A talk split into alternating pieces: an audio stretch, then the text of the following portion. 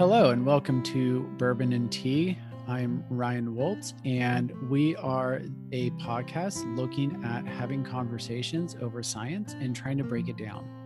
Um, also, one of the things that we like to do is we like to pour a drink of our favorite drink uh, in order to have a good conversation. So, today I have a very exciting guest um, working on some new technology of peptide drugs. Uh, he is a graduate student at Rutgers University. Uh, say hello, Douglas Pike. Hi, Ryan. Thanks for having me on. Yeah, of course. Um, so we're gonna we're gonna use first name basis. So hey, Doug. Um, so what type of drinks do you like to have during a nice little conversation? Uh, I've become a big fan of espresso, um, and I have probably too many a day and uh, and I roast uh, my own coffee that I've been doing uh, with a. I started with a fellow graduate student uh, years ago, uh, and I still do it. Um, and I like it because you can buy uh, green beans fairly cheaply, and you can roast them however whatever darkness you like. And I found that the mo- more recently you've roasted the beans, the better the coffee is. Essentially, that that's the key, the key thing. So I drink a lot of espresso.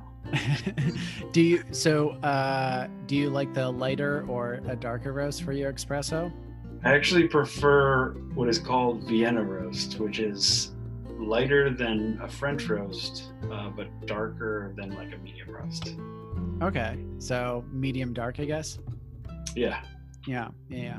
I've been drinking a lot of uh, espresso. I got my little cappuccino machine over here from uh, some California stuff because you're on the East Coast. Um, place called Temple, and they have a really, really nice uh, kind of. I've been getting into the more like lighter, fruitier um, roasts and stuff mm-hmm. like that. So I kind of use those for my cappuccinos in the morning.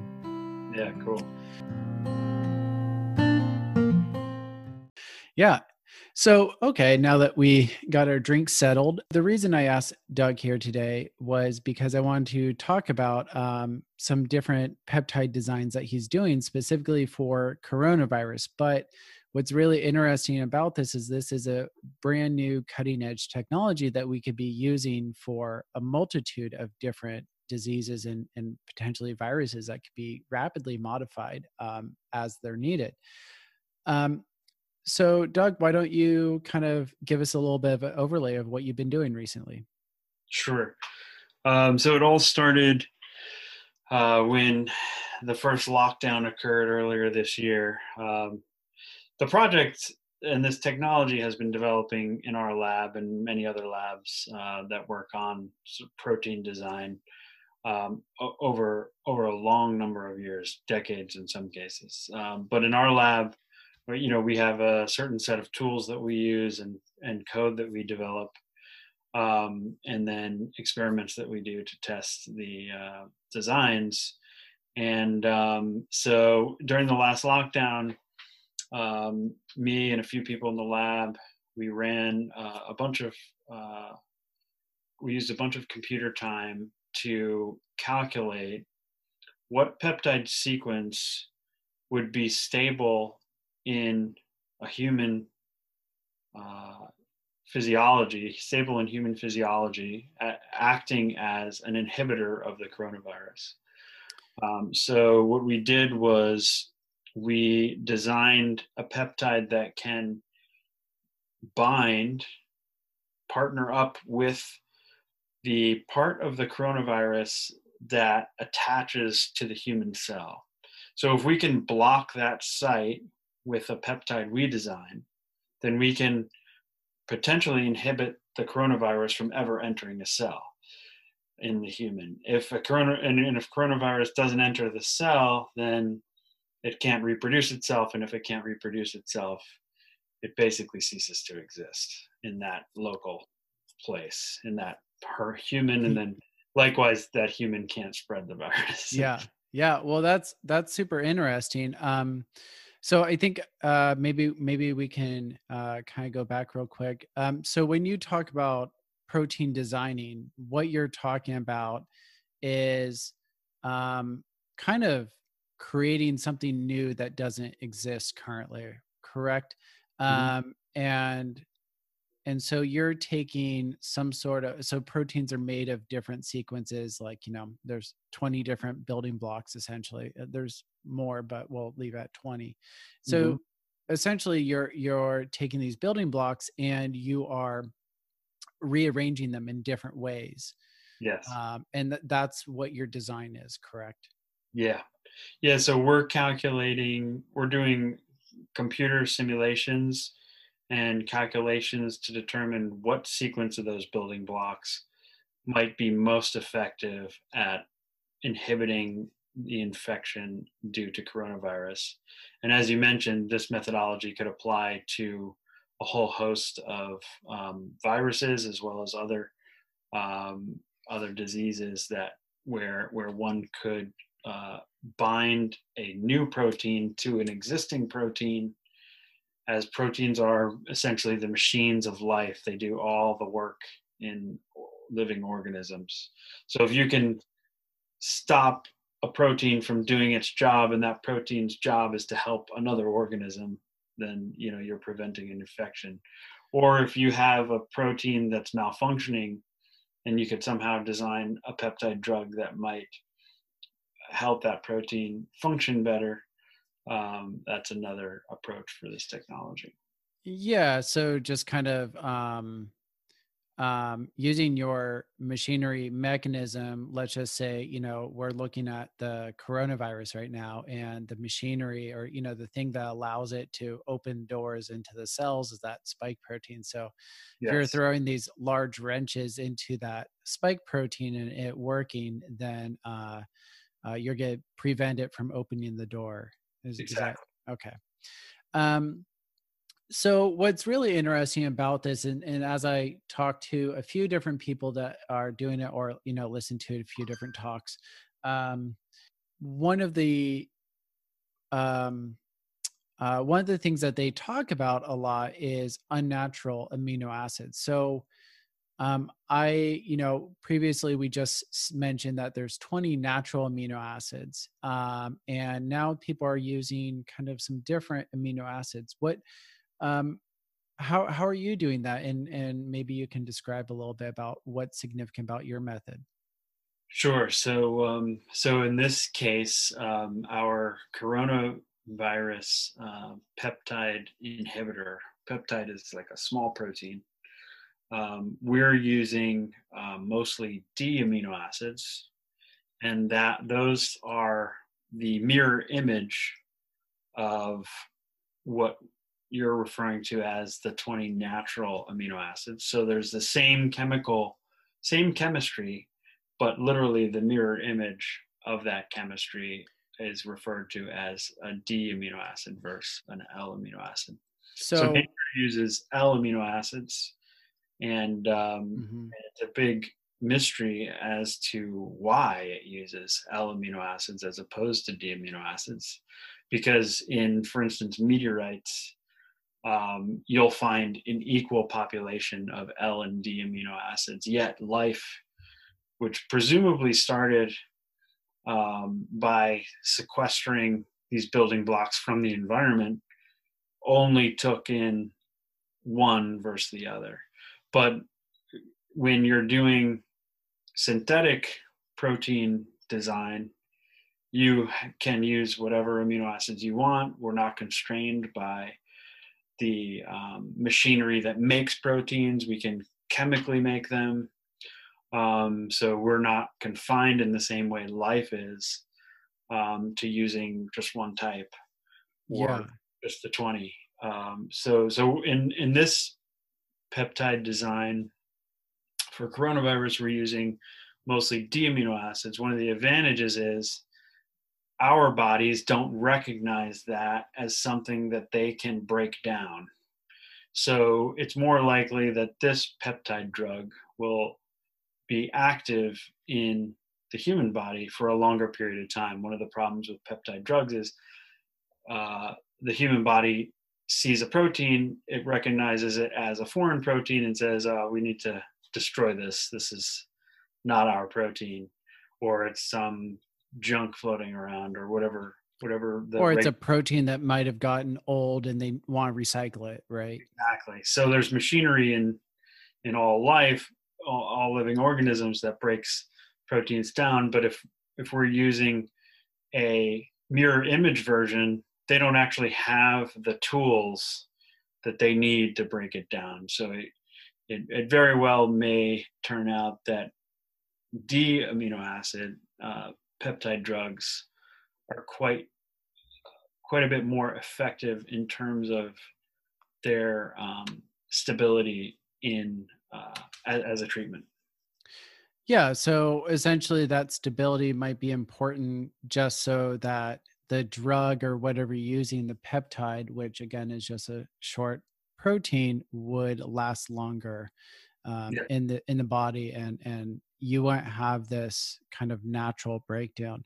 So um, I just kind of want to add in one metaphor um, that people can do visually at home is when you're looking at um, D versus L, which you know is essentially left versus right. Um, mm-hmm. You can kind of look at your two hands. So you know if you put one hand on top of the other, you'll notice that your thumbs are pointing in opposite directions, but generally they're all put together the same way. So that's essentially what a D versus L amino acid is, right? It's just you're the life is using the left hand and you're deciding to actually use the right hand now. Yes. Is that accurate? Yep. Yeah. So our our hands, it's a good way to think about it. Our hands are not just a copy of one another. Like you said, if they were a copy, the thumb would be on the same side but actually our hands are mirror images of one another. So yes, we're using both uh, mirror images of the building blocks for this uh, this approach. Okay, so so essentially, what what what's your methodology here? So you are using um, so you're you're looking at the spike protein of the virus as your kind of target what what we call the target. Mm-hmm. um, so are you starting from scratch or you know are you just trying to design something that would fit onto that? Or are you using some sort of template? Um, what what's your kind of methodology here so um, so the first thing we did was investigate the experimentally determined um, protein structures that exist of the coronavirus bound to the human protein that enables it to enter a cell. And, and what we found is that um, the coronavirus binds to a particular structure of a human protein and it's called an alpha helix it's like a it's like a rod shape um, and the coronavirus protein in the initial binding phase, as it's about to enter a human cell, essentially binds to this rod and this protein rod. And what we've done is we've created a mirror image of that rod um, and also use, uh, and, and, and we generated tens of thousands of different sequences computationally that could enable this rod to form and also to bind to the coronavirus in the same way it binds to the human cell protein. Um, so, so essentially, what we're doing is making a template of the human rod, inverting the uh, inverting the um, chirality or making it a mirror image, mm-hmm. uh, and then finding new uh, sequences that could act in the same way where the virus protein will bind to our peptide instead of the human cell very effectively. Wow, that's that's really really cool um, kind of method that in theory that you're using. So, um, now, speaking of kind of binding to this, and and um, one of the concerns that we have when we are designing some sort of traditional drug, something that we call small molecules, um, which are just you know standard drugs, which you know um, have certain properties that are necessary for it to get into the cell, um, but also makes it very sticky, and it, it kind of binds to a lot of things, which is the main the main reason for a lot of side effects for a lot of these traditional drugs.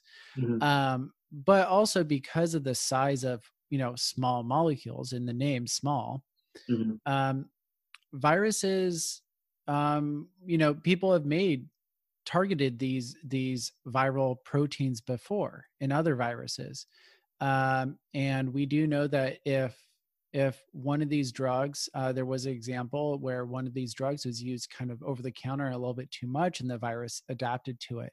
Mm-hmm. um, so what type of benefits do you think that this peptide will have? And will it be able to kind of at least theoretically right now because you know this is cutting edge stuff um, will it be able to kind of overcome some of these problems yeah so i think it i think it will um, and the primary reason is like you suggested basically the size um, so we have in the case of a small molecule, it's roughly equivalent to a single amino acid in size. And for our peptide drug, we have um, a little over 30 amino acids. So our size is literally about 30 times bigger. In, our, in this particular case, the drug doesn't need to enter a cell, so we don't have to worry about having to get it through a cell membrane. Um, we just need it floating around near the surface of cells um, to prevent the coronavirus from entering a cell. So, um, but we have about 30 times the real estate of a small molecule that we can make very specific for a viral target like coronavirus. And if if the coronavirus was to have one mutation that could completely, in some cases, disrupt a small molecule, which is about the size of that one mutation in, in chemical terms. Yet, so, so the equivalent mutation to overcome our binding surface would be many more than one mutation. So essentially, the generations of the virus would most likely have to be much, many more to have the same impact of disrupting the binding site that it would have on a small molecule. Mm-hmm. So yeah, you can. Long story short, is I, I I do think that with peptide drugs, if done right, they are less vulnerable to the mutation of a virus and okay. adapting away from from the drug.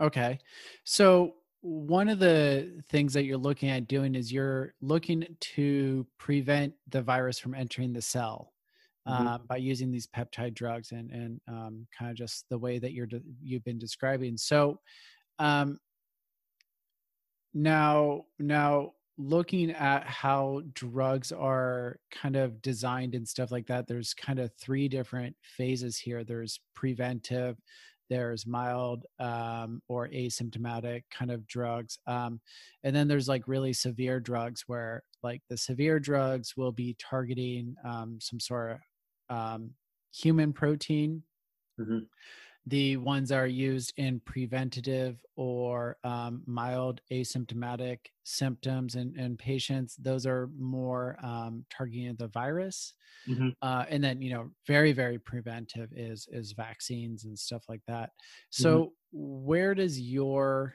kind of where where do you imagine your um, drug might fit into that scheme and and what what would be kind of your ideal application of this yeah, so I think um, I think it it definitely um, fits most suitably in the um, in the early onset uh, category, where you you were not vaccinated for whatever reason. Um, maybe in your country there isn't much vaccine available, or um, or you for various reasons chose not to get a vaccine some somehow you became exposed to coronavirus and have started to become infected, or you think it's likely that you could become infected because you're exposed to someone who was infected. Um, this would be the time that would be most suitable for this inhibitor, um, where just as the virus is about to en masse try to enter your cells, you could um, even locally, in the form of like a nasal spray, one would imagine, um, could inhibit viral entry through the nasal passages, possibly in the lung tissue, right at the onset of an infection, and prevent the infection from accelerating to the systemic point that everyone's become familiar with, where, you know, there's it's throughout your entire body or something. Throughout your entire body, or your lung tissue is severely inflammatory and you have breathing issues and high fever and so on and so forth. Mm-hmm. Mm-hmm. So this would be this would be a early onset treatment, I think, most suitably.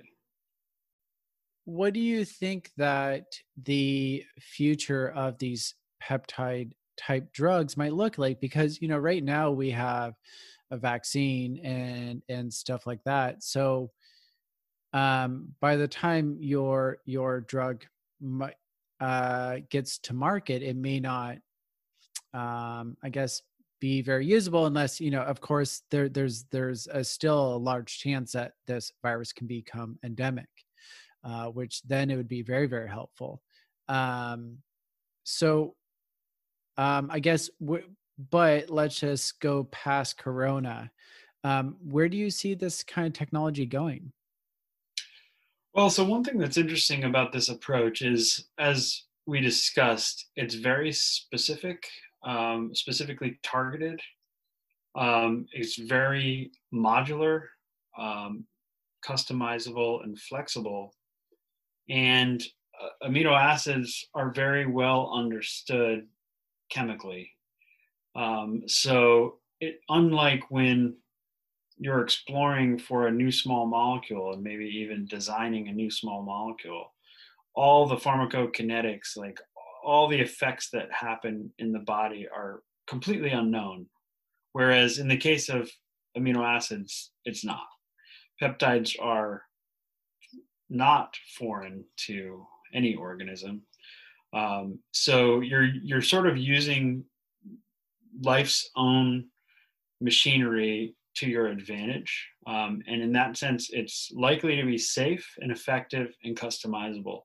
So, so yeah, beyond coronavirus, this same approach could be applied to a whole host of viral targets um, or any diseases where two proteins come together and you don't want them to.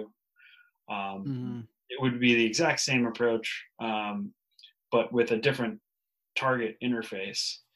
And um, and and one could imagine that you know as peptide drugs start to become more of a commonplace technology um, that this is going to have a quick turnover in terms of safety efficacy and modularity and specificity. So you can you can have a target and you can have a new sequence generated computationally in weeks. Um, you can probably uh, you know go through clinical trials at an accelerated pace because it's not some new small molecule that that the human body has never seen before and mm-hmm. so on and so forth. So i think the entire approach um, is going to become widespread going forward. I just think that the pharmaceutical industry right now is not geared up for it. It has a lot of infrastructure in place for small molecules and there's going to be you know it's going to take some time to get what are what are currently called biologics you know peptide drugs into um, a larger share of the pharmaceutical marketplace but i think inevitably it will happen.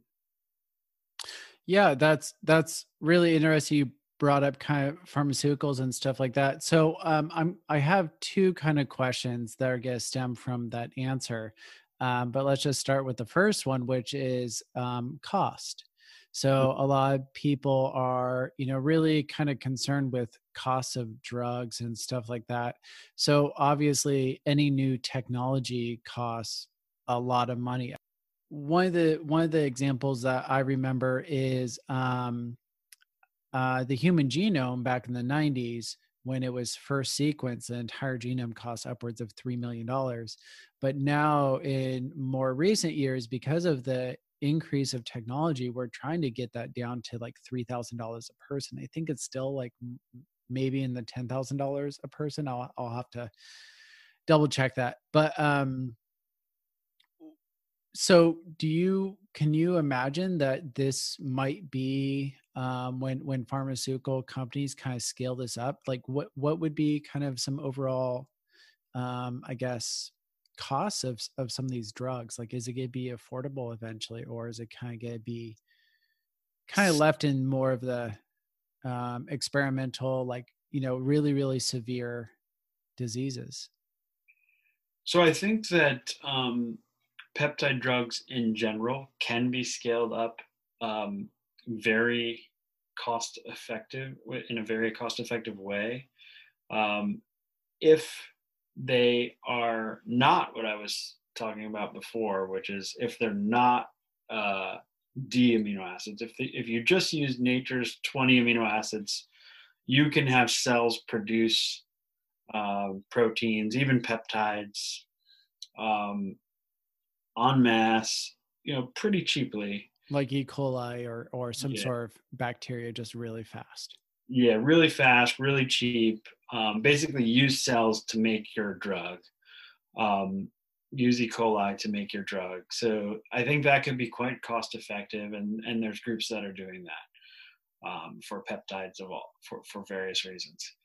And I think in the in this particular case, um, we're using D amino acids, which are much more costly. You can't, uh, you have to chemically synthesize the peptides, um, which is some chemical cost to that, but mostly labor cost. That could be made more efficient and streamlined, especially on a massive scale. Um, however, when using D amino acids, as I mentioned, the stability is likely to be better um, than just the natural amino acids. Um, so you could potentially apply a lower dose um, or fewer doses and have mm. a mm-hmm. similar impact. Um, so it depends on exactly the peptide drug, what the costs might be, and how how it has to be how, how it has to be used as a treatment. Is it is it locally? Does it have to be uh, you know is is it applied locally or is it does it have to be throughout the entire physiology uh, of the person to be effective. Um, but in any case, I think peptide drugs can be scaled up in a pretty cost-effective way, and uh, and I think this will become more and more cost-effective over time.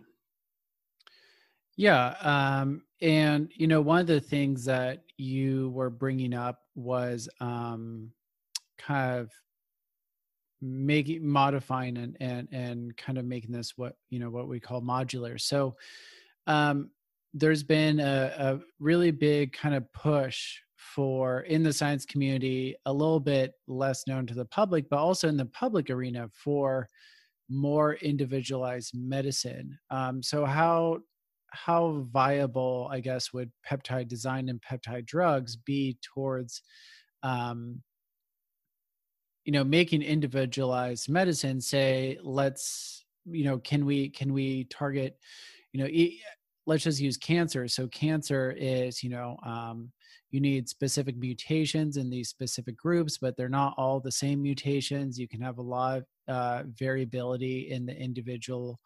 Um, can you imagine some sort of scenario where where you know um, we could be using this technology to be designing drugs specifically for cancer or yeah, like individuals I think, I think, yeah i think one of the um, the benefits of this approach um, is you can do it's well established the theoretical methodology for doing protein and peptide design.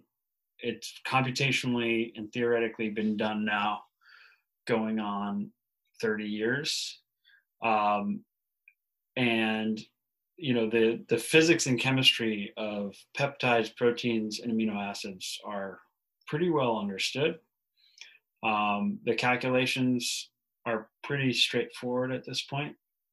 Um, so one could um, for instance with our uh, peptide inhibitor design we actually generated the designs and you know put them through the entire computational theoretical uh, gauntlet in a matter of a month or two.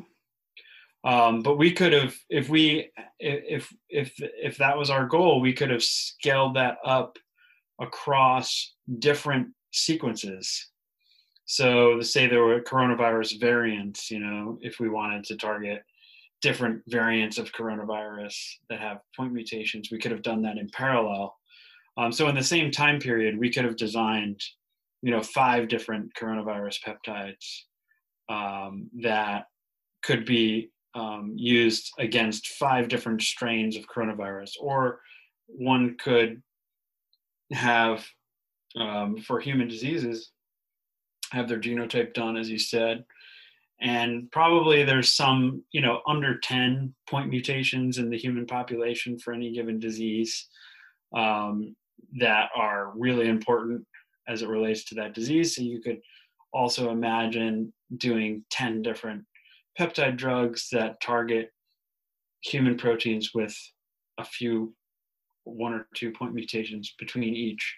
Um, so it could, I think it is a lot more amenable to um, full customization to a, a, human genotype or a viral genotype. Um, mm-hmm. Mm-hmm.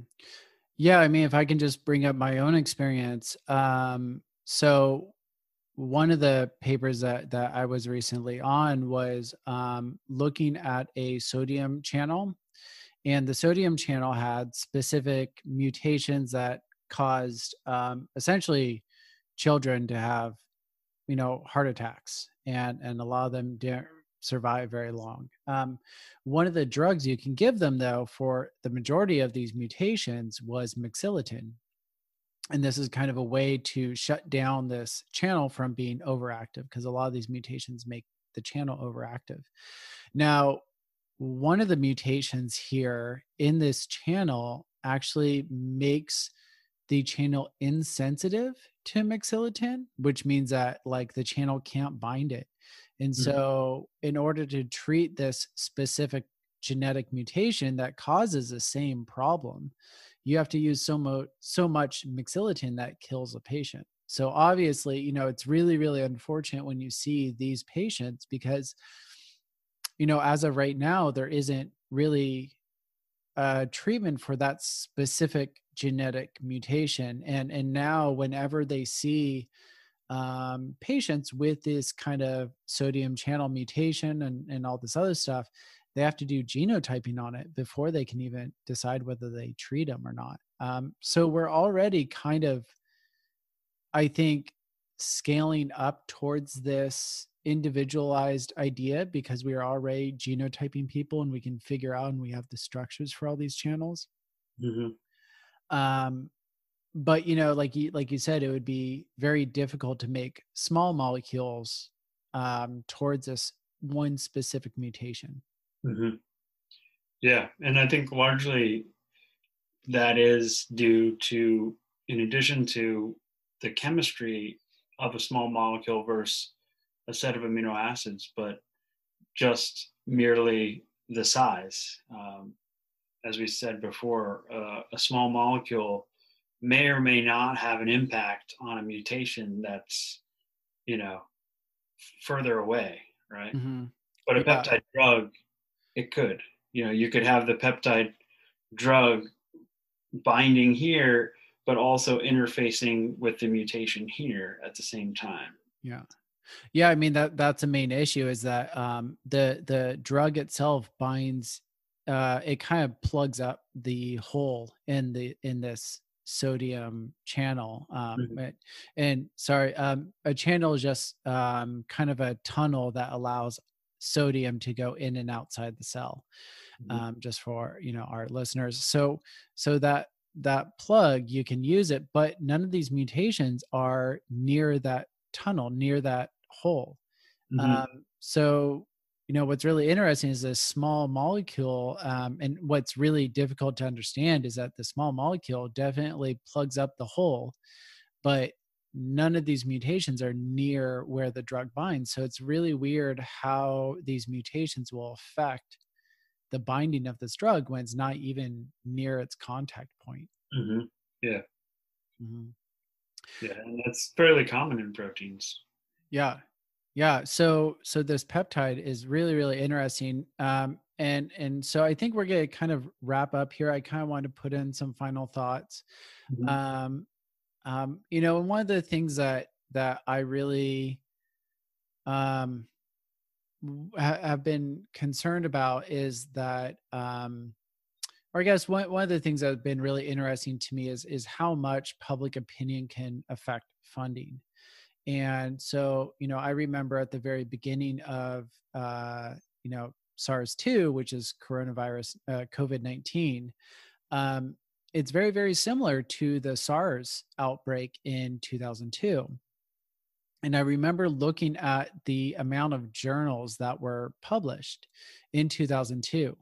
And it, as soon as the kind of that pandemic ended, um, or that epidemic in China, and uh, before that, uh, you know, ended, it, essentially papers were just stopped being published on this virus after a year or two Mhm. just because that's when funding ran out. And, you know, I found a bunch of papers that were designing small molecules, designing drugs, um, and actually developing vaccines towards the SARS virus.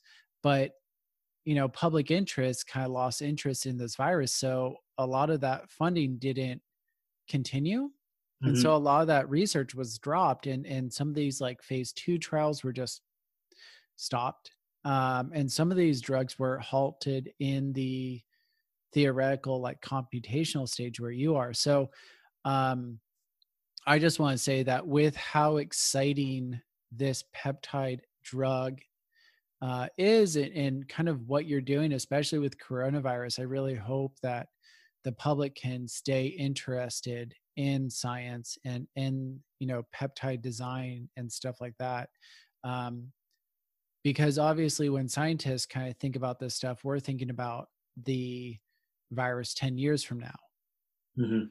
or you know the diseases and, and stuff like that so um, do you kind of have any final comments on on your research or kind of what you know something positive to leave us with as far as what you hope or what you think that um, Yeah. So I think that, um, well, in this particular case, I mean, nothing convinces people to put money into basic research to prevent what happened in 2020 like Yeah. what happened in 2020 but uh but but yeah normally um i- i- there there is like a spike in interest and then an, an ebb and a flow to it.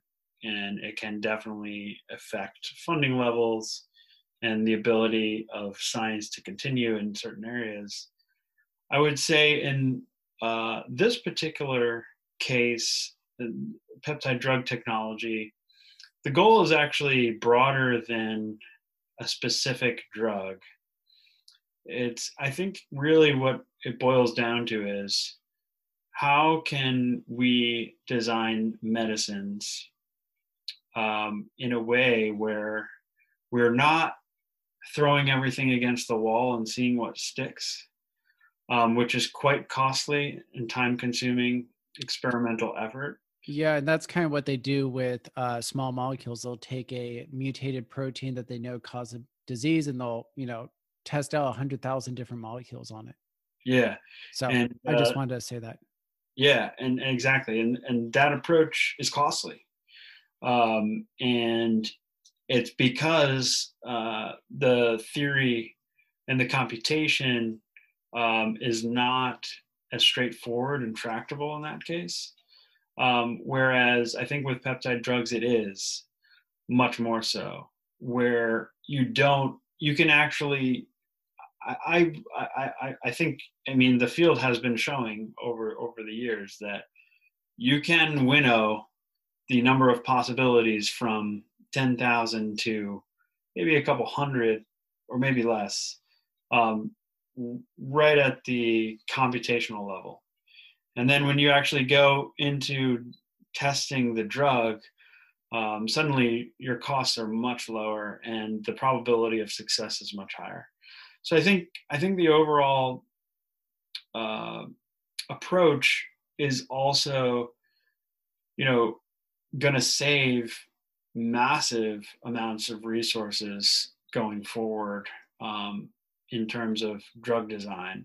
Yeah. Which I think any research funding that comes into this kind of approach will pay for itself um, in in cost savings in the future. Yeah, well, that's always the issue, right? We have to convince people to um, um, invest in future in future savings, right? And that's always a, a difficult thing to to convince people of because you know there's always pressing problems right now and and i think you know you know you said basic research but i would i would argue that you're more doing what we call discovery um, research which is much higher risk but much higher reward and you know a lot of this peptide stuff for the reason it's so exciting for me is because it is kind of trying to reinvent and reimagine medicine in general mm-hmm. um, so you know and and what's really funny is there there's a lot of discovery um, type research that does peter out and stuff like that but you know some of the biggest industries in the world all came from discovery research. Um, you know we're gonna have crispr coming out which is just this huge revolutionary thing. That was discovery research. Mm-hmm. uh, bacteria how, how bacteria actually transmit genes that was like completely no one cared about that in the 80s until one guy figured it out mm-hmm.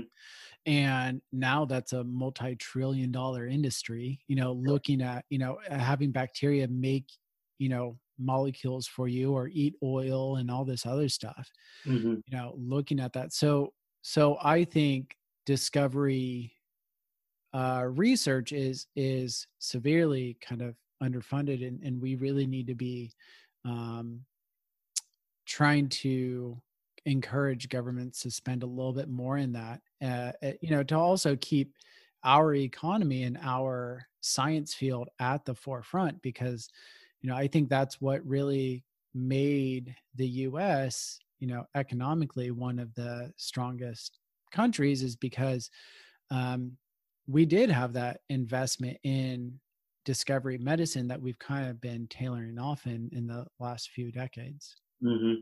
Yeah, those are really good points. Yeah, I think um, it is a it is a tough problem because um, most of the time people want to fix a leaky pipe as opposed to putting the pipes together in a way that are less likely to leak.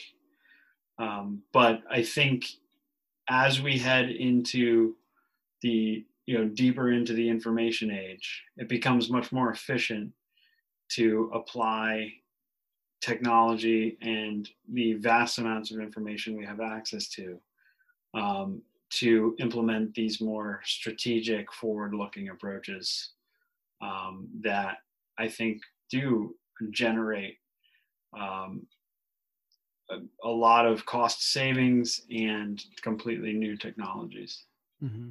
Mm-hmm.